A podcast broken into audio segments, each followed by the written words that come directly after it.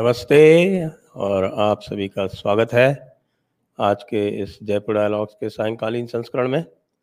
और आज हम बात करने वाले हैं उस नारे की जिसको सुनकर निश्चित रूप से लोग आतंकित होते हैं, लेकिन वह आतंकवाद का पर्याय अभी तक नहीं बना है, कम से कम लीगली या विधि के अनुरूप। आइए इस विषय पर बात करेंगे। हमारे साथ हैं अक्षय कपूर जी और डॉक्टर शिल्पी तिवारी जी आप दोनों महानुभावों का स्वागत है। नमस्कार संजय जी। नमस्ते नमस्ते संजय जी धन्यवाद। जय श्री राम। जी आपके बैकग्राउंड में कुछ आवाज़ आ रही है। हम्म, जी तो अक्षय जी? जी। ये सर तन से जुदा वाला नारा आपने पहली बार कब सुना? ये मैंने पहली बार तो 2019 में सुना था। जब कमलेश तिवारी जी के साथ ये हुआ था पर इसकी मैंने थोड़ी स्टडी की है और ये जो अभी प्रकरण चल रहा है ये मेरे हिसाब से सन तरसुजुदा two point four point zero है। और अगर आप मुझे अनुमति दें तो मैं 1.0 से 4.0 तक की बात करता हूँ और समझाता हूँ बिल्कुल बिल्कुल कि इससे हाँ क्या अंतर हुआ। तो 1.0 हमने सुना था उन्नीस में 1929 में इनफैक्ट उससे दो तीन साल पहले 1929 में महाशय राजपाल जी की निर्मम निर्मम हत्या कर दी गई थी। तो उसके बाद uh, 1929 के बाद फिर 90 साल बीत गए और तब तक सिचुएशन रफली स्टेबल ही रही उसके बाद इतना ज़्यादा सुना नहीं है। और 2015 ऑनवर्ड्स ये नारा शुरू हुआ कमलेश तिवारी जी के लिए और uh, 2019 में उनकी हत्या कर दी गई।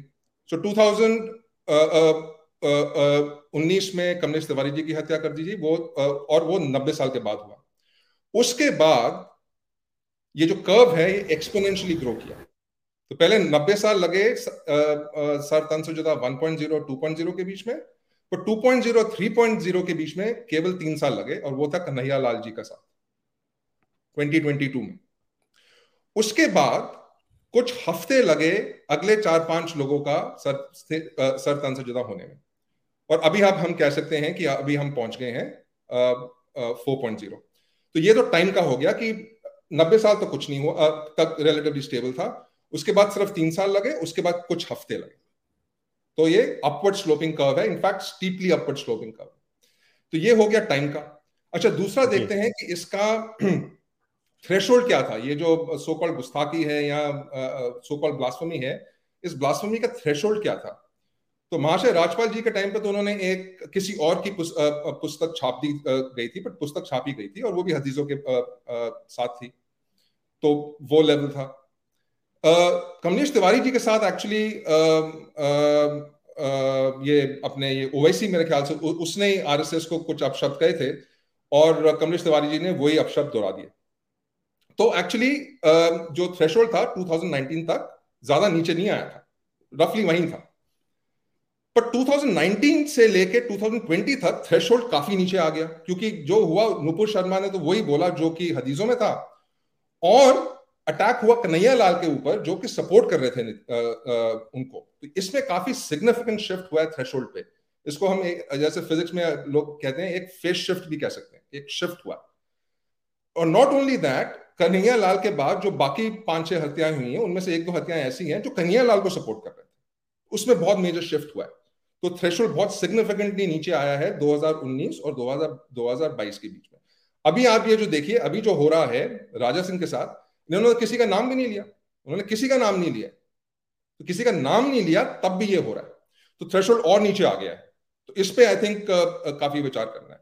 नेक्स्ट पॉइंट सर है कि हमारा रिएक्शन क्या रहा इस पर 1929 में जब इनफैक्ट uh, 1929 में uh, से उनकी हत्या होने से पहले महा, महाशय राजपाल की हत्या होने से पहले उनपे दो जानलेवा हमले हुए थे। एक सिग्निफिकेंट नहीं था uh, एक था जिसमें वो जिसने वो किया वो पकड़ा गया उसको 10 साल की सजा हुई। एक जानलेवा हमला था महाशय राज राजपाल को कुछ हुआ नहीं था उसमें बट 10 साल की सजा हुई। उसके बाद उनकी हत्या हुई और एक साल के अंदर जो जिसने वो हत्या की थी, उसका नाम इल्मुद्दीन था, उसको फांसी भी लटका दिया गया। तो बहुत फास्ट रिएक्शन था गवर्नमेंट का उस टाइम पे। नब्बे साल के बाद जब संसद टू पॉइंट ज़ीरो होता है तो गवर्नमेंट का रिएक्शन क्या था कि उन पे अभी केसेस चल रहे हैं, तीन साल हो गए, केसेस चल रहे हैं सब इनफैक्ट उनकी उनकी पत्नी को भी अभी बहुत प्रॉब्लम्स हो रही हैं।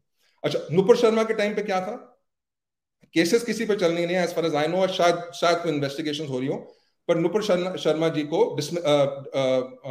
पार्टी से निकाल दिया गया, या सस्पेंड कर दिया गया, उनके खिलाफ एक्शन ले लिया गया। ये बोला गया कि उन्होंने पूरे देश को यू नो एक मुश्किल सिचुएशन में डाल दिया, पूरे देश का नाम खराब किया। तो ये अगेन एक मेजर शिफ्ट हुआ है। काफ़ी सिग्निफिकेंट शिफ्ट हुआ है कि विक्टिम को बोला जा रहा है कि आपने देश का नाम खराब किया नंबर वन और नंबर टू उन पे कुछ कार्रवाई नहीं हो रही। और अभी आप देखिए जो राजा सिंह का केस है उसमें भी हमने देखा कि उसमें तो आप उन, उन्होंने तीन चार घंटे भी वेट नहीं किया हो शायद तीन चार घंटे वेट किया हो और मे भी कुछ घंटे वेट किया हो। नुपर के टाइम पे तो आ, मेरे ख्याल से एक हफ़्ता वेट किया था इसमें तो कुछ कुछ कुछ घंटे वेट किया और, और उनको कर दिया। तो अगेन जो आप देख रहे हैं उनका रिएक्शन एकदम एक्सपोनेंशियली ऊपर जा रहा है क्योंकि टाइम कंप्रेस हो रहा है, पहले नब्बे साल, फिर तीन साल, फिर कुछ हफ़्ते और फिर फिर ये थ्रेशोल्ड एकदम नीचे आ गया है और जो गवर्नमेंट का रिएक्शन है, वो एक्चुअली ऑपोजिट डायरेक्शन में जा रहा है, एकदम नीचे वर्स ऑन वर्स हो रहा है। और लास्टली सर इसमें ये एक एक और पॉइंट है कि पहला जो सरतन से जुदा हुआ महाशय राजपाल के केस में, दूसरा जो हुआ कमलेश तिवारी जी के केस में सिर्फ़ दो लोगों की जाने गई और किसी पे खतरा नहीं था। अभी जो हमने केस नंबर थ्री में देखा, नुपुर शर्मा के टाइम का और कन्हैया लाल जी के टाइम का, उसमें तो पाँच छह लोगों की हत्या हुई है।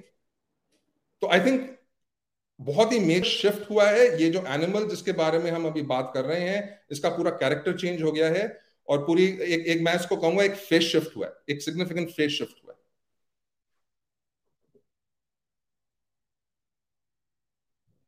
बहुत अच्छा विश्लेषण किया अक्षय कपूर जी ने।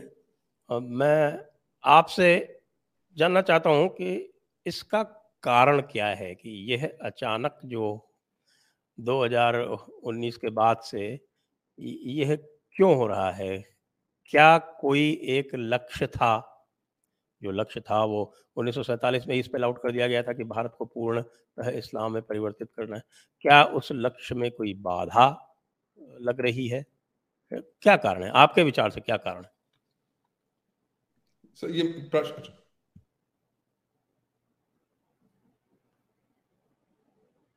जी डॉक्टर साहब आप म्यूटेड है? हाँ किसके लिए प्रश्न है ये? आपके लिए।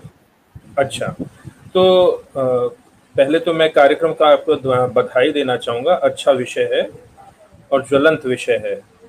दुखदाई विषय भी है और क्रोधा क्रोधजनक भी है, क्षोभ के साथ। अक्षय जी ने सही कहा कि ये बढ़ता जा रहा है और मैं इसको ऐसे देखता हूँ कि जैसे जैसे संख्या बल विपक्ष का बढ़ रहा है, जो अधार्मिक प्रवृत्ति की जो जनमानस है, जो मॉब है तो इन लोगों का जो कॉन्फिडेंस लेवल है, क्योंकि वो बढ़ रहा है तो इसके साथ वो अपना सहाबा के समय में प्रॉबेबली वो सोच रहे हैं, हम एंटर कर रहे हैं। कि कवित्री को मार देंगे या पुराने जिस जिस किसी ने भी क्रिटिसाइज किया, नब्बे साल के बुढ़े को मार देंगे, कैसे भी मार देंगे तो ये उसका, चाहे तुगलक के समय किसी पंडित जी ने गृह वापसी की थी तो उसकी हत्या कर दी गई थी पब्लिकली तो ये उस दिशा में पूरी तरह से इन लोगों का शिफ्ट हुआ है पूरा। फोकस। जो आपने कहा कि अभी क्यों हो रहा है 2000 जो स्पेशली मोदी वर्जन टू में, वो ये है कि मोदी वर्जन वन में हम लोगों ने देख लिया कि शांति व्यवस्था कैसे रहती है। कोई कुछ किसी को कहेगा नहीं and specially after the mobocracy जो पिछले तीन साल में हम लोगों ने देखा तो विपक्ष ये जान गया है धाक मलेच्छ विपक्ष, इस्लामिक जिहादियों के जो गुंडा वर्ग है, वो जान गया कि हम कुछ कर लेंगे, हमें कोई कुछ करने वाला नहीं है। महाशय राजपाल की जी का इन्होंने जो रंगीला रसूल उन्होंने लिखा था एक पुस्तक, और उसके ऊपर सारा बवाल हुआ था। And that was also because Muslims in Lahore they had created a book on Sita Mata के ऊपर ही उन्होंने कुछ गंदा लिखा था। पुस्तका, पुस्तिका उसका प्रचार, प्रसार किया था, छपवाया था, बांटा था। तो लेकिन अंग्रेज़ों ने उस व्यक्ति को जो वो कसाई था, उसको पकड़ के विद इन वन मंथ उसको फांसी पे लटका दिया था। आज कमलेश तिवारी के समय में ये सब कुछ नहीं हुआ है। तो जब जस्टिस सिस्टम डिलीवरी सिस्टम जो है, वो ब्रूटल नहीं होगा इमीडिएट नहीं होगा, वो उसी पैरामीटर में मैच नहीं करेगा तो उनके तो उत्साह बढ़ेंगे ही। वो क्यों ना करें? उनका तो पूरा एक तंत्र है, गुंडा तंत्र। गांधी ने स्वयं कहा था कि an average Muslim is a goonda and an average Hindu is Noakhali के समय उन्होंने कहा था भाई आप दंगा मत करो, ऐसा करो। तो उस चीज़ को ये भी जानते हैं, मियाँ जी का डेयरिंग करके जितने वीडियो टिकटॉक हो, चाहे वो they can not be taken lightly they reflect the mentality कि हम कर लेंगे, हमारा कोई कुछ उखाड़ नहीं सकता है। वो पुष्पा वाला, वो जहांगीर में जो वो एक बांग्लादेशी इन्फिल्ट्रेटर जो जहांगीरपुरी में दंगाइयों का सरगना था, जो करता है अपना सर, तन से जुदा वाला, जो उसने भी वो एक किया था। ही नोज़ कि कुछ नहीं होने वाला है।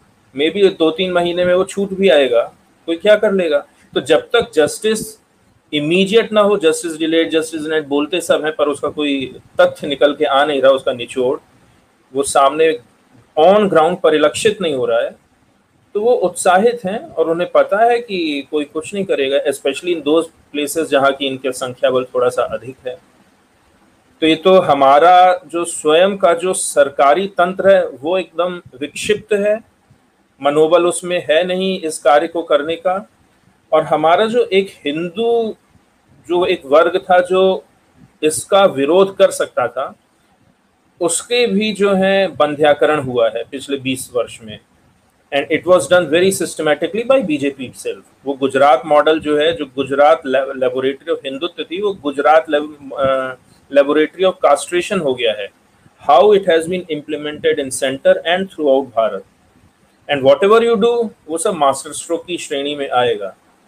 तो उनको ना करना, ये करना, उनको पुचकारना, तृप्तिकरण बोल दीजिए, तुष्टिकरण बोल दीजिए, अमन की आशा बोल दीजिए we are in the same जो पहले चल रहा था लगभग वैसे ही चलता रहेगा। आपको पाँच ट्रिलियन डॉलर की इकोनॉमी बनानी है। अब तो मुझे लग रहा है तीस ट्रिलियन डॉलर की इकोनॉमी बन जाएगी दस पंद्रह साल में। तो ठीक है, वो हम डॉलर कमाएँगे, वो डॉलर खाएँगे। जी। आ, वापस चलता हूँ अक्षय जी के पास। अक्षय जी। हाँ सर तो इसमें मैं दो तीन चीज़ें कहना चाहूँगा। पहली बात ये जो शार्प इंक्रीज हुआ है इसके स्ट्रक्चरल रीजंस तो हैं ही पर जो हैंडलिंग से बहुत बहुत अंतर पड़ा है। अगर आप देखें जैसे डॉक्टर साहब ने बात की थी ये शाहीन बाग से शुरू होता है ये ये ये सिलसिला। जब जब हमने शाहीन बाग पे रिएक्ट नहीं किया तो उन्होंने बेसिकली स्टेट को एक टेस्ट दिया था। और टेस्ट का जो रिज़ल्ट उसके पास आया उनके जब उन्होंने एनालिसिस किया होगा सिचुएशन का उन्होंने रियलाइज़ किया होगा कि स्टेट को इंटरेस्ट नहीं है। तो यहाँ डायरेक्टली यहाँ जो नेक्स्ट नेक्स्ट केस हुआ उसके बाद तबलीगी जमात वाला केस हुआ तो वहाँ से फिर उसको री मिल गई क्योंकि वो भी असेस कर रहे होंगे कि क्या हो रहा है। और मैं ये नहीं कह रहा कि कोई एक सेंट्रल एजेंसी ये करवा रही है उनकी साइड से this is just a general उनकी जनरल थिंकिंग है। फिर उसके बाद हमने देखा आ, आ, लाल किले पे ट्वेंटी सिक्स जनवरी को क्या हुआ और फिर वहाँ से सिंगू और पूरा पूरा का पूरा। तो बेसिकली क्या हुआ है कि पाँच, छह ऐसे मेजर इंसिडेंट्स हुए हैं, जिस टाइम पे स्टेट ने लॉ के लिए लॉ को छोड़ दिया ऑर्डर के लिए और ऑर्डर भी नहीं रहा। तो उससे जब उनको ये ये रियलाइजेशन हुई और उसके बाद जो स्टेटमेंट्स आए, उसके बाद जो लास्ट सरतन से थ्री पॉइंट ज़ीरो में जो स्टेटमेंट्स आए कि भारत का नाम खराब हुआ है मुझसे, उससे उनको ये रियलाइजेशन होगी कि एक्चुअली uh, शायद गवर्नमेंट uh, हमें सपोर्ट uh, कर रही है इसके लिए। अच्छा मैं तीन एग्जांपल्स देना चाहता हूँ और कुछ चीज़ें जो हो रही हैं जो इसको दर्शाएँगी। नंबर वन 2020 में आपको याद होगा जन्माष्टमी में बैंगलोर में बहुत ज़बरदस्त राइट्स हुए थे। उसका कारण और जन्माष्टमी भी होते उसका कारण यह था कि कांग्रेस के एक एमएलए थे श्रीनिवास था उनका नाम। उनके भांजे ने एक प्रतिक्रिया की थी, एक, कोई पोस्ट थी फेसबुक की पोस्ट, जिन्होंने हम देवी देवताओं पे बहुत अक्षत कहा था तो उस पर उन्होंने कोई रिएक्शन दिया था। तो इमीडिएटली एक फ्लैश मॉब जनरेट कर लिया गया और जिस जिस आदमी ने फ्लैश मॉब जनरेट किया था आई थिंक वो किसी कॉर्पोरेट में काम कर रहा था। तो एक फ्लैश मॉब जनरेट किया और उन्होंने पुलिस स्टेशन पर अटैक किया sir this quite important one police station पर अटैक किया, उसको जलाने की कोशिश की और जो वहाँ पुलिस फोर्स था इनसाइड मेरे ख्याल से दस दस दस, पंद्रह बीस होंगे मैक्सिमम उनको फायरिंग के ऑर्डर्स नहीं थे। मेरे को पता नहीं कि उन्होंने ऑर्डर्स मांगे कि नहीं मांगे पर फायरिंग डेफिनेटली नहीं हुई। पर सिचुएशन हंड्रेड परसेंट ऐसी थी कि फायरिंग सेल्फ डिफेंस में ही पूरी तरह से जायज़ थी। पर उन्होंने दरवाजे बंद किए और ये किया और लकीली उस टाइम पर फोर्स आ गई नहीं तो ये ग्यारह के ग्यारह वहाँ मारे जाते। और फिर उन, उन्होंने एमएलए का घर भी अटैक किया। नाउ जब ये सब हुआ तो गवर्नमेंट ने कोई मेजर ना कोई स्टेटमेंट्स आई टू सेट द टोन ना कोई ग्राउंड पे कोई सिग्निफिकेंट रिएक्शन हुआ। तो उसमें हम फिर देखते हैं रिसेंटली अभी इसी इसी हफ, दो हफ़्ते पहले यूपी में प्रतापगढ़ में एक एक एमएलए हैं उनका नाम है राजा भैया आई थिंक रघुनाथ प्रताप सिंह है इंडिपेंडेंट आई थिंक उनके पिताजी ने उनके पिताजी को हाउस अरेस्ट में डाल दिया गया क्योंकि एक मुहर्रम का कोई प्रोसेशन जा रहा था और उन्होंने एक गेट बनाया था वहाँ। तो वो कह रहे थे कि भैया ये गेट अवैध है और इस गेट के सामने मैं हनुमान चालीसा करूँगा जो भी है। तो पुलिस ने यह डिसीज़न लिया कि ऑर्डर को प्रिजर्व करने के लिए जो उनकी लीगल राइट थी ये करने की उसको रोक देते हैं। उनको हाउस अरेस्ट में कर दिया गया। तो जब आप देख रहे हैं कि जो एडमिनिस्ट्रेशन है आई थिंक उसमें बहुत ज़बरदस्त मिस्टेक्स हो रही हैं और अभी स्टेट्स इस सिचुएशन पे आ गई है कि रिकवरी करना मेरे को काफ़ी मुश्किल लग रहा है। काफ़ी ज़बरदस्त एक्शन करना पड़ेगा रिकवरी करने के लिए। क्योंकि सिचुएशन बहुत खराब हो गई है, क्योंकि आप, आपने 2019 से कुछ नहीं किया। तो मैं ये मेन पॉइंट मेक करना चाहता था। दूसरी बात शिल्पी जी ने एक चीज़ बोली बड़ी इंटरेस्टिंग कि डॉलर आएँगे वो लोग खा लेंगे।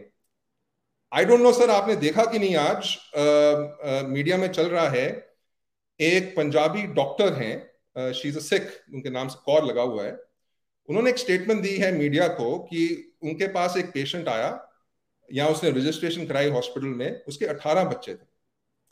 दैट इज़ नॉट इनफ उसने उनको ओपनली बोला कि देखिए, आप लोग तो बच्चे करते नहीं हैं पंजाबीज या आपके बच्चे बाहर चले जाते हैं। तो आप तो उन्होंने उससे पूछा होगा, तुम इन अठारह बच्चों को खिलाओगे कैसे? वो बोले, चिंता मत करिए, जब ये ये ये अठारह बड़े होंगे, जो डॉलर वहाँ से आ रहे हैं, हम वही डॉलर ये लोग खाएँगे, क्योंकि हमारे लोग सारे इंपॉर्टेंट पोजिशन में हो गए होंगे। तो अगेन मैं ये कह रहा हूँ कि जो फेस शिफ्ट है, ये जो फेस शिफ्ट जो हम पिछली बार बात की थी कि रिजीम चेंज करने की आवश्यकता नहीं है ये लोग बेसिकली जस्ट पावर ले लेंगे और uh, उससे अपने आप की तृप्तिकरण करेंगे। That was the point I wanted to make जी। शिल्पी जी इसके दूसरा पक्ष भी देख लेते हैं क्योंकि ये अवश्य है कि स्टेट जो है वो रिसीड हुई है कई स्थानों पर। लेकिन अभी जब कर्नाटक में कुछ इस प्रकार की हत्याएँ इत्यादि हुई जैसे बेंगलोर में हुई प्रतीक की निटारू की। तो उसके बाद आपने देखा कि जनता में एक उबाल आया और वहाँ पर मांग हुई योगी मॉडल की और वहाँ के मुख्यमंत्री को ये कंसीड करना पड़ा कि हम भी यहाँ पर योगी मॉडल लागू करेंगे। कैसे करेंगे, क्या करेंगे, उनकी वो इच्छा शक्ति है कि नहीं है, वो वो नहीं कर पाए। लेकिन योगी मॉडल लोगों ने देखा है 2017 से 2022 तक। शाहीन बाग जहाँ हो रहा था, उसके बगल में ही गाज़ियाबाद नोएडा है। वहाँ पे क्या हो रहा था, ये भी लोगों ने देखा है। लखनऊ में शाहीन बाग बनाने की कोशिश की गई, प्रयत्न किया गया। उसको मिनटों में निपटा दिया गया, वो भी लोगों ने देखा है। तो आप सोचते हैं कि क्या यह फ्यूचर टेम्पलेट हो सकती है। मैं इससे दो कदम आगे जाना चाहूँगा, संजय जी, क्योंकि न सिर्फ़ योगी मॉडल जो अभी एग्जिस्टेंट सिचुएशन में है कि भाई आपने उसको इमीडिएट कुछ एक्शन लिया, उसको जेल में डाला, उसके पाँव में टखने में कुछ गोली मारी, उसको मेम किया, और आपने उसका घर जो है आफ्टर ड्यू प्रोसेस जो इलीगल किसी ना किसी रीजन से था I would like to extend this to their family members as well and I am sure उस प्रकार के लॉज होंगे ही होंगे जो इम्प्लीकेट करते होंगे कि जो आप दंगाइयों को पक्ष में होगा, जो उनको संरक्षण दे रहा होगा, वो पूरा का पूरा family would be charge with some sort of criminal liability तो आप जब तक, इसीलिए मैं चाहता हूँ कि योगी मॉडल से भी आगे उठ के हमको करना होगा। जैसे आपने बताया अभी अक्षय जी ने कि रघुराज प्रताप सिंह राजा भैया जिन्हें पॉपुलरली कहते हैं, उनके पिताजी जो हैं, वो बहुत प्रसिद्ध वहाँ हैं और उनका, उनको मुलायम सिंह और मायावती नहीं छुई, लेकिन इन्होंने छुआ। जस्ट कि भाई मुहर्रम का प्रोसेशन पे कोई समस्या नहीं होनी चाहिए। तो ठीक है, Yogi model is the best लेकिन आफ्टर अ लिमिट जब इट इट वो अपने आप ओवरवेलम हो जाएगा, जब ये इतने मासिव स्केल पे होगा तो Yogi model itself won't be able to resist and उसको पीछे हटाने के लिए इस प्रकार के आक्रमण को। तो प्रोएक्टिव होना होगा और वाइड स्प्रेड और वाइड स्प्रेड नेट अपना डालना होगा कि भाई उनके पारिवारिक उन लोगों को भी करना होगा। Now I don't want to bring this in this discussion लेकिन it would be interesting to see कि भाई जो एनकाउंटर होते हैं योगी मॉडल में या अन्य स्थानों पे, उनका रिलीजियस प्रोफ़ाइल क्या है? It would be very interesting I I won't be अभी मैं उस पर कमेंट नहीं करना चाहूँगा, लेकिन it would be very interesting to see कि उसका रिलीजियस प्रोफ़ाइल क्या है। जिन लोगों को इंजरी की जा रही है, उनका रिलीजियस प्रोफ़ाइल क्या है? Is there some sort of a state और police bias towards Hindus who are getting killed selectively तो ये चीज़ जो है पिछले 10-12 साल में जो एनकाउंटर वाला जो स्थिति हुई है, वो भी बदल चुकी है।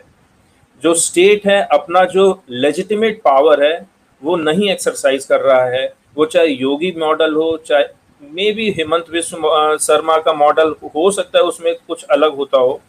लेकिन योगी मॉडल में भी वो एक लैक्यूना मुझे दिख रहा है। और जब तक फ़िज़िकल एलिमिनेशन ऑफ़ टेररिस्ट नहीं होगा। जैसे जम्मू कश्मीर में कंबाइंड एक्शन करते हैं, घेर लेते हैं, और फिर सिक्योरिटी फोर्सेस उसे उस तरह से एक वाइड स्प्रेड और परसिस्टेंट परसिस्टेंट एक्शन करना ही होगा। I don't know why the state can not be brutal against those who are extremely brutal अब देखिए, योगी मॉडल ही है, जो कमलेश तिवारी का विरोध में अभी तक जस्टिस नहीं डिलीवर कर पाया है। दैट इसीलिए मैंने राजपाल जी का एग्ज़ाम्पल दिया था कि that fellow was hang within one month आज दो साल हो रहे हैं योगी मॉडल उसको जस्टिस नहीं दिला Not पाया one month one year one year मुझे एक महीने का खैर ज्ञान था लेकिन कमलेश तिवारी के विरोध में वो चीज़ नहीं हो पाई है। वो अभी चलेगा चलेगा पाँच तो जब तक जो अपराधी है वो और जो भुक्त भोगी है वो दोनों देख नहीं पाएँगे कि जो इस प्रकार की गुंडई करेगा उसको तुरंत तुरंत एकदम भीषण प्रतिकार मिलेगा, तब तक इस तरह से लोग पीछे नहीं हटने वाले हैं। और घर गिराने में तो कोई बहुत बड़ी बात है नहीं। मैं आपको एग्ज़ाम्पल देता हूँ, जहाँ ये उत्तर पूर्वी दिल्ली के दंगों का।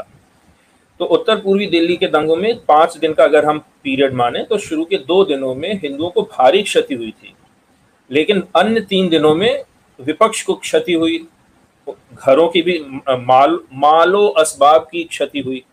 लेकिन वो मालो असबाब की जो क्षति हुई, उसकी उसका बाद में पूरा पूरा कर लिया गया, क्योंकि जक़ात जितने भी उनके सिस्टम है, उसके द्वारा उनको, और फिर सरकारी अनुदान के द्वारा भी, वो आज मकान और ये और वो सब उनको सब मिल चुके हैं।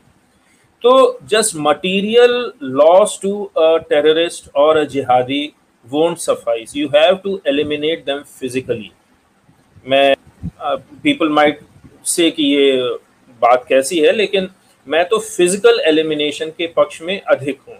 जब तक वो नहीं होगा ऑन ग्राउंड कोई भी लॉन्ग टर्म या शॉर्ट टर्म गेन्स नहीं हो पाएँगे। जी। अक्षय जी के पास चलता हूँ। आप तो जम्मू कश्मीर की स्थिति जानते हैं। दर्शकों से प्रार्थना है कि वे अपने प्रश्न पूछ सकते हैं इस पैनल से।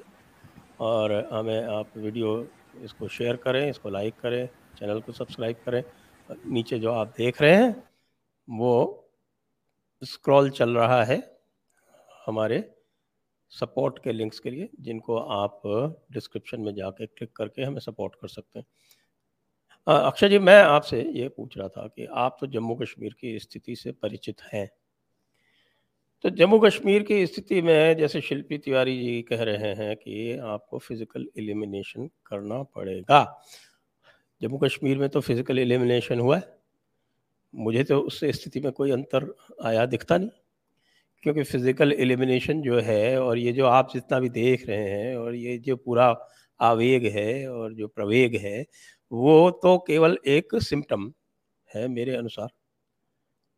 और जब तक आप जो है, जो फैक्ट्रियाँ हैं, उनके ऊपर प्रहार नहीं करेंगे, जैसे कश्मीर की स्थिति ले लें, जो मेरा अध्ययन है, उसके अनुसार जो वहाँ की फैक्ट्रीज हैं, जो जिहाद का सपोर्ट सिस्टम बनाती हैं, जो ओवरग्राउंड वर्कर्स जनरेट करती हैं, और जो बेसिक जो जिसको कहते हैं, जो नरेटिव है और जो कि पूरा का पूरा नैरेटिव जो है वो शरीयत पर आधारित है। उसके विरोध में तो कम से कम जो सरकारी अमले में से या जिसको इस्टेब्लिशमेंट कहते हैं, उसमें से तो कोई बोलता नहीं। अभी तो हम ये लगातार देखते हैं कि चाहे यहाँ हो, चाहे यूनाइटेड स्टेट्स में हो, सब जगह नरेटिव यही चलता है कि टेरर हैज़ नो रिलीजन और the terrorist is a misguided soul तो आप फिजिकली एलिमिनेट कर भी लेंगे और नीचे की स्थिति पर आप आक्रमण नहीं करेंगे उसको आप न्यूट्रलाइज नहीं करेंगे तो उससे क्या होने वाला है? आप आप बोले उसके बाद फिर मैं अपनी तरफ़ से कुछ मेरे सुझाव है वो right. बताऊँ। आपका पॉइंट बहुत अच्छा है। आई टोटली अग्री विद और देखिए कश्मीर में फ़िज़िकल एलिमिनेशन ऑब्वियसली एसेंशियल है but it is a necessary not a sufficient condition क्योंकि क्या हो रहा है, जिनको आप एलिमिनेट कर रहे हो, वो तो एक्सपेंडेबल है ना। जो लोग ये एक्शन कर रहे हैं आपके against which is basically Pak army just give an example उस पर तो आप कैजुअलिटीज नहीं कर रहे हो, और आपकी खुद बहुत कैजुअलिटीज हो गई तो मैं आपसे सहमत हूँ कि सिर्फ़ फ़िज़िकल एलिमिनेशन से कुछ नहीं होने वाला number one number one two जो सिचुएशन कश्मीर में है वो यहाँ है कंप्लीटली डिफरेंट है। क्योंकि कश्मीर में बेसिकली हम जनरली खो चुके हैं वो एरिया ऑलरेडी जो सारे हिंदुस्तान वहाँ से वहाँ निकल गए हैं। अभी तो हम बेसिकली यही कोशिश कर रहे हैं कि उसकी जो जोग्राफिकल बाउंड्रीज हैं वो वो बची रहे। ये सिचुएशन काफ़ी डिफरेंट है क्योंकि इसमें भी क्या हुआ है कि ये जो आ, ये जो जिहादी मेंटालिटी है ये एक्चुअली बहुत डिस्पर्स्ड हो गई बहुत पूरी पॉपुलेशन में डिस्पर्स्ड हो गई है। और उनके जो ऑब्जेक्टिव्स हैं वो बेसिकली ये नहीं है कि सिर्फ़ सन से जुदा करना है। नहीं ऑब्जेक्टिव जो लोकल आदमी जो कर रहा है, उसका ये ऑब्जेक्टिव है अच्छा चलो मैं ये लैंड हड़प लेता हूँ। यहाँ अपनी मजार बना लेता हूँ, यहाँ ग्रो कर लेता हूँ। अच्छा मेरे को वो लड़की अच्छी लगती है, मैं उसको उसको जाके ले आता हूँ। अभी एक एग्ज़ाम्पल हुआ यहाँ रिसेंटली कल ही न्यूज़ आई है, एक लड़की है अंकिता जी उनपे किसी ने एक शाहरुख ने उनपे इंटरेस्ट दिखाया, उन्होंने उसको रिफ्यूज कर दिया, उसने उनको पकड़ के जला दिया। तो अगर आपको याद होगा, हम लास्ट टाइम जब हम बात कर रहे थे, मैंने बताया था कि तीन लेवल पे ये ट्वेंटी फोर्टी सेवन का है। पहला लेवल है कि आपको अपना रिलीजन फॉलो नहीं करने देंगे। दूसरा लेवल है कि माले गनीमत आपकी वाइफ बेटीज, उनके साथ वो करेंगे, आपकी प्रॉपर्टी को लेंगे। तो वो सारी चीज़ें अभी शुरू हो गई है ना वेरी डिफ्यूज मैनर तो इसलिए सिर्फ़ फ़िज़िकल एलिमिनेशन से इंपॉर्टेंट कुछ नहीं होगा। आपको वेरी राइटली सेड जो इनकी आइडियोलॉजी है उसके बारे में बात करनी पड़ेगी। हमको डिस्कस करना पड़ेगा। गवर्नमेंट को डिस्कस करना पड़ेगा कि काफिर क्या है। क्या वर्ड काफिर हमारी कॉन्स्टिट्यूशन में और जो ह्यूमन राइट्स का आजकल ग्लोबल जो एक्सेप्टेबल है, क्या वो वर्ड उसमें बैठता है कि नहीं? क्या ये जो कॉन्सेप्ट है माल गलीमत का, क्या ये वो उसमें बैठता है कि नहीं? क्या उनका जो फंडामेंटल कॉन्सेप्ट है कि काफिर के साथ दीनी नहीं रह सकता, इसलिए या तो दीनी या तो काफिर कन्वर्ट हो जाए या फिर काफिर को लिमिनेट कर दो। ये जो उनका कॉन्सेप्ट है, क्या ये आज की दुनिया में एक्सेप्टेबल है कि नहीं?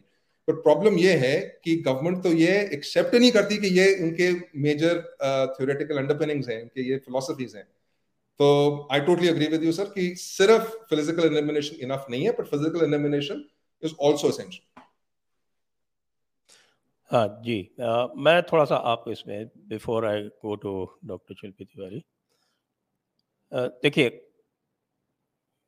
जो नरेटिव का वॉर है जैसे कि कॉन्सेप्ट है राष्ट्र का और राज्य का। तो राष्ट्र जो है, वो मैंने अपनी पुस्तक कृष्ण गोपेश्वर में उस समय के संदर्भ में लिखा था। राज्य तो राजा बनाता है, लेकिन राष्ट्र जो है, वो ऋषि बनाते उसको आप प्रोजेक्ट कर लीजिए, आप प्रोजेक्ट फॉरवर्ड कर लीजिए आज के स्थिति में। तो जो नरेटिव है, वो भी राज्य तब पकड़ेगा जब राष्ट्र का उसके ऊपर दबाव होगा। मुझे लगता है कि 2014 के बाद से इस नरेटिव वॉर में हम बहुत आगे गए हैं और जो इस्लामी नैरेटिव है उस पर इस समय चौतरफा एक तरह से हम कहेंगे कि दबाव पड़ रहा है। आ, क्या आप इससे सहमत हैं शिल्पी जी? जी। तो आपने कहा राष्ट्र और राज्य की परिकल्पना तो ये बात सही है कि जो आ, हमारे जो सूत्र हैं धर्म सूत्र तो उनके अनुसार भी अगर सोचा जाए और करा जाए तो धर्म दंड जो है राजदंड के ऊपर भारी रहता है। अनफॉर्चुनेटली धर्म दंड का भी कोई स्थान है नहीं।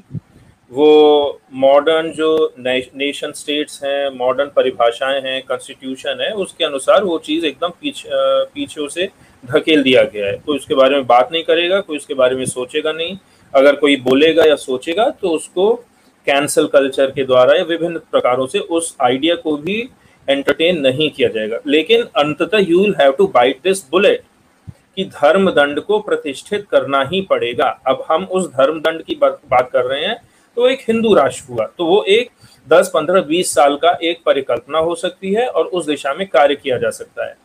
अब हमारा जो ये रोग है, इसमें दो एस्पेक्ट हैं कि एक तो हार्ट अटैक हुआ है, या एक इन्फेक्शन एकदम से फैला है, और दूसरा उस इन्फेक्शन को आगे रोकना है। तो सेप्टिसेमिक शॉक है या हार्ट अटैक हुआ है, पहले तो अभी हम उसको स्टेबलाइज करें, और फिर उसके बाद वो पुनः पुनरावृत्ति ना हो तो उसको हम आगे उस दिशा में भी काम करें। तो जैसे गुजरात मॉडल था pre Modi I am specifically talking about pre Modi उसमें ये चीज़ लगभग एलिमिनेट हो गई थी। And I have lived in Gujarat in those periods उसमें ये सर तन से जुदा किसी की हिम्मत नहीं होती थी। But the moment Modi came in within three और फोर ईयर्स वो वापस शुरू हो गया था। And I experience it myself तो एंड मैं कमेंट भी करता था कि ये क्यों ऐसे हो रहा है? एंड आई वुड से कि भाई ज़फ़र सरेश वाला टाइप के लोग they were really very happy with Modi बहुत खुश थे, क्योंकि मैं नडियाड में था तो I could see different people तो वो लोग खुश थे कि they were having a good voice तो एक वो जो फ़िज़िकल वाला जो है ग्राउंड जो लेवल पे, जो जमीनी स्तर पे जो रिएक्शन और एक्शन गुजरात में एक्शन भी होता था इनफैक्ट तो एक्शन और रिएक्शन होता था, वो अब नहीं है अनफॉर्चुनेटली और अभी भी हमारे पास, लेकिन वो तंत्र है, लेकिन उस तंत्र में ऑयलिंग नहीं है, उस तंत्र में डीजल, पेट्रोल नहीं डाला गया है और उस तंत्र में स्पार्क कोई किक लगाने को तैयार नहीं है। तो जब वो मशीन खड़ी हुई है हमारे पास, लेकिन वो मशीन बस जंग लगी हुई खड़ी हुई है, उसको धो, पोंछ के ठीक करने की ज़रूरत है। ये सब सरतन से जुदा खत्म हो जाएगा। लेकिन सरतन से जुदा अभी खत्म हो जाएगा तो 10 साल बाद 15 साल बाद क्या करेंगे? तो उसके बाद फिर हमें डेमोग्राफिक चेंज करना है गृह वापसी करनी है। Then we have hell of lot of list जो करना ही पड़ेगा। आपने कहा धर्म दंड राष्ट्र की परिभाषा। नरेटिव में हम लोग बहुत अच्छे हैं इस समय। एक्स मुस्लिम मूवमेंट कितना स्ट्रांग हो गया है। एंड uh, वो चीज़ और इस चीज़ में जब सामंजस्य बढ़ेगा an acute therapy and a chronic realignment of forces तब तक ये चीज़ वापस रिलैप्स करेगी, अगर हम अभी वापस कर लें तो फिर पाँच साल बाद फिर यही समस्या होगी। तो गृह वापसी जैसी चीज़ें तो बहुत निहायत ही आवश्यक हैं। डेमोग्राफिक चेंज करना बहुत आवश्यक है। वो किसी भी तरह से किया जाए। We have examples in the in our history कैसे किया जाता है, कैसे नहीं किया जाता है। That should be enforce even आप 40 50 के रेशियो पे भी you can reverse if they can reverse why can't we why can't we we are a country of nearly a billion people which itself is a continental proportion का एक देश है। ये अपने आप में संपूर्ण राष्ट्र है। ऐसा कोई और राष्ट्र पूरे विश्व में नहीं है। ना ब्राज़ील है, ना चीन है, ना रूस है, ना अमेरिका है। यहाँ चार प्रकार के अलग अलग प्रकार के क्लाइमेट हैं, एकदम पोलर से लेके डेजर्ट तक ट्रॉपिकल तक। यहाँ हर प्रकार की ऋतुएँ हैं, हर प्रकार के फ़सल हैं। हम स्वतः स्फूर्त और समृद्ध राष्ट्र बन सकते हैं। हमें वाजपेयी ने दिखा भी दिया कि पोखरण टेस्ट करने के बाद भी हम सात साल, आठ साल तक अपने ऊपर, अपने दम पर खड़े रहे।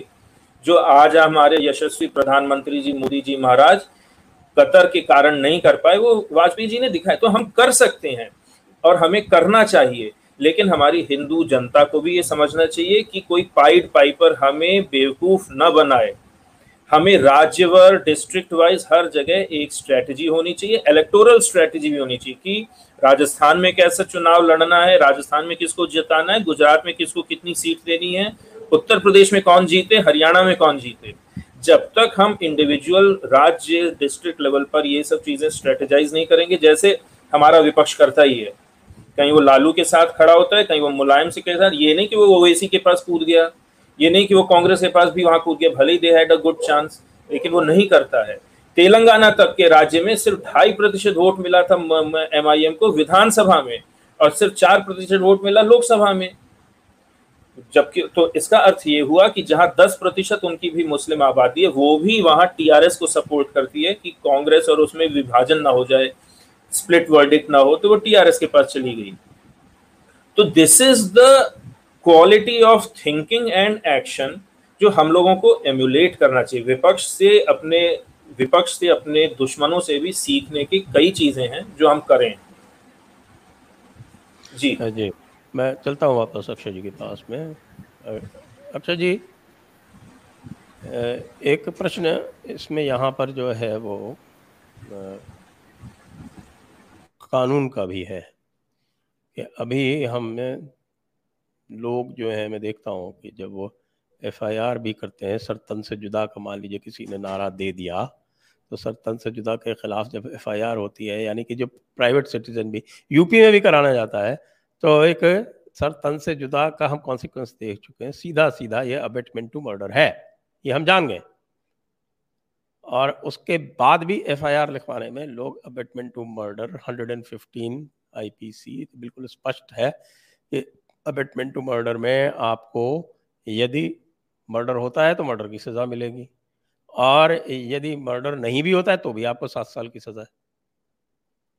ये मैं कई बार कह रहा हूँ, लेकिन हमारे साथी भी जो हैं, जो एफआईआर कराने भी जाते हैं, वो भी अबेटमेंट टू मर्डर का चार्ज नहीं लगाते हैं। दूसरी बात कि ये सर तन से जुदा क्या इसको हम आतंकवाद मान सकते हैं? क्योंकि जो आतंकवाद की परिभाषा है यूएपीए में, आपने पढ़ी होगी, मुझे तो लगता है कि it falls squarely within that definition right तो सर मैं आपसे सहमत हूँ अबेटमेंट ऑफ़ मर्डर का चार्ज लगाना चाहिए एफ़ आई में और शिल्पी जी आप अगर परिषद को बोलें आप आपके जो भी वो हैं कि जो लोग भी ऐसा करते हैं जो एफआईआर लगाते हैं उन, उन उनको यहाँ एफ़ आई डालने के लिए जाते हैं उनको इंसिस्ट करना चाहिए कि ये चार्ज दर्ज हो।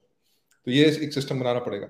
On the bigger issue sir कि क्या ये टेररिज्म है? हंड्रेड परसेंट अगर आप फिलोसफिकली देखें तो उसका इंटेंशन क्या है? Intention is to terrorize and change behaviour terrorism क्या होता है कि एक आप एक एक्शन एक्स पे करते हो, पर जो उसका रिज़ल्ट होता है, वो एक वास्ट पब्लिक पे करता है। आप एक दहशत फैलाते हो उनके मन में ताकि उनका कोई बिहेवियर चेंज हो और आपकी स्पेस इंक्रीज हो किसी तरह के। So this hundred percent terrorism क्योंकि इसमें आप बेसिकली ये कह रहे हो कि हम डिफाइन करेंगे सो कॉल ब्लास्फेमी क्या है even if it is not in your penal code उसकी डेफिनेशन हम रोज चेंज करते रहेंगे एज पर आर विश जैसे मैंने बोला जब महाशय राजपाल के केस में डेफिनेशन डिफरेंट थी कमलेश तिवारी जी के केस में डेफिनेशन सिमिलर थी but in the case of Nupur Sharma और बाकियों के केस में डेफिनेशन तो उन्होंने टोटली चेंज कर दी।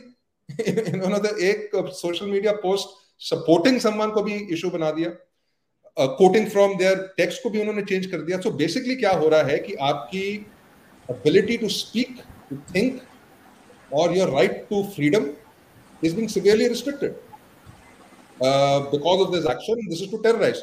So I think 100% terrorism का charge पे लगना uh, uh, as in terrorist this has to be seen as a terrorist activity और आई uh, थिंक आपका ये इशारा है कि जो पूरा हमारा तंत्र है इसको ये सोचना चाहिए कि ये टेररिज्म है और जैसे हम टेररिज्म को टैकल करते हैं वैसे ही इसको टैकल करना चाहिए हाउएवर वहाँ ये प्रॉब्लम आ जाती है कि जैसे हम टेररिज्म को टैकल करते हैं हम तब भी बोलते हैं कि वो मिसगाइडेड यूथ है अभी हम क्या बोलेंगे? बीस करोड़ लोग मिसगाइडेड यूथ हैं।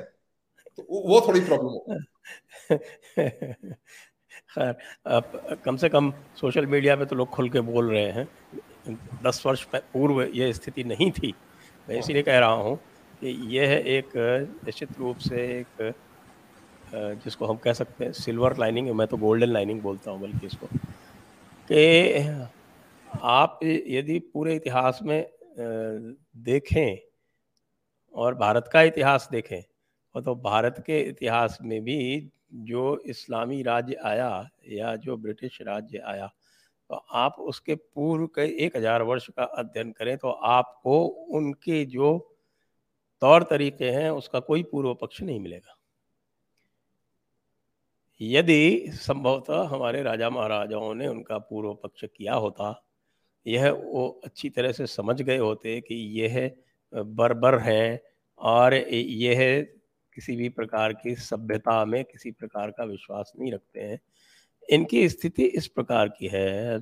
देखिए, ये भी कहा जाता है, एक विचार है ये, कि जो दशराज युद्ध भी हुआ था, उसके मूल में यह कारण था कि वे जो थे, वो मोनोथेइस्टिक बनाना चाहते थे अपनी सत्ता को।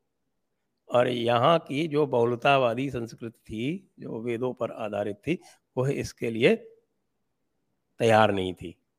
वहाँ से जोरोस्ट्रिनिज्म जाता है ईरान, और जोरोस्ट्रिनिज्म से आप देखते हैं जो विकास होता है, और वही इवॉल्व होके बाद में उसके आधे प्रिंसिपल्स जो हैं, वो जाते हैं जूडाइज्म में।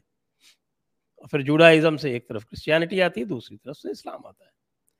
तो यह पूर्व पक्ष जो हमारे यहाँ वेदों के समय पता नहीं क्या काल था उनका चलिए पाँच हज़ार दस हज़ार वर्ष मान लेते हैं।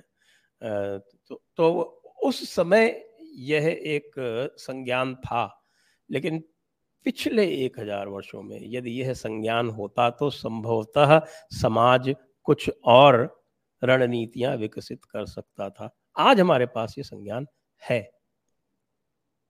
हाँ सर, बिल्कुल है और बट इंटरेस्टिंग चीज़ ये है कि अभी जो पूर्व पक्ष हो रहा है, ये बेसिकली आई मीन ये तो एक एक फैक्चुअल थिंग है कि Jaipur dialogues is in the vanguard of that है ना? जो पूर्व पक्ष हो रहा है जयपुर डायलॉग्स उसकी वैनगार्ड में है, उसका एक बहुत ही आवश्यक स्त्रोत है उस पूर्व पक्ष का।